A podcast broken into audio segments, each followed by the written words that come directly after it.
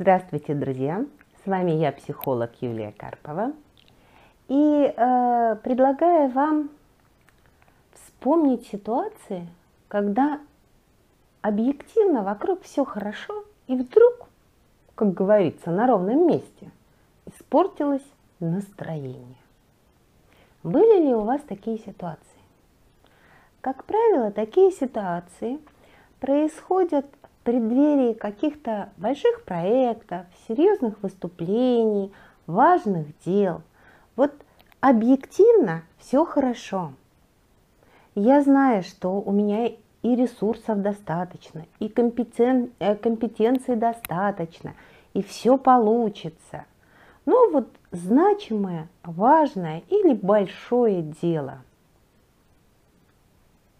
И вдруг раз, и испортилось настроение. Удивительно, но портится настроение от мысли. Да-да, это значит, что в голове проскочила негативная мысль по отношению к самому себе. И эта мысль из разряда либо у меня не получится, либо права не имею. Наша эмоциональная сфера в тысячи раз быстрее реагирует, чем мыслительный процесс. Мысль проскакивает, она не успевает сформироваться в фразу, облечься в слова, а эмоциональный мозг уже выдает реакцию. Так вот, друзья мои, если вы ловите себя на ситуации, что у вас на ровном месте испортилось настроение, стопроцентная гарантия проскочила какая-то негативная мысль по отношению к самому себе.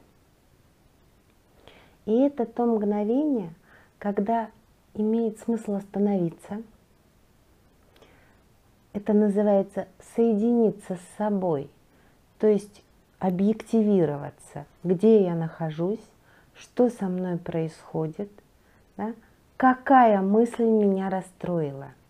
И если эта мысль связана с тем, что у меня не получится, имеет смысл поговорить с умным человеком с собой. Что конкретно не получится, по какой причине это произойдет, какова будет цена, если это не получится.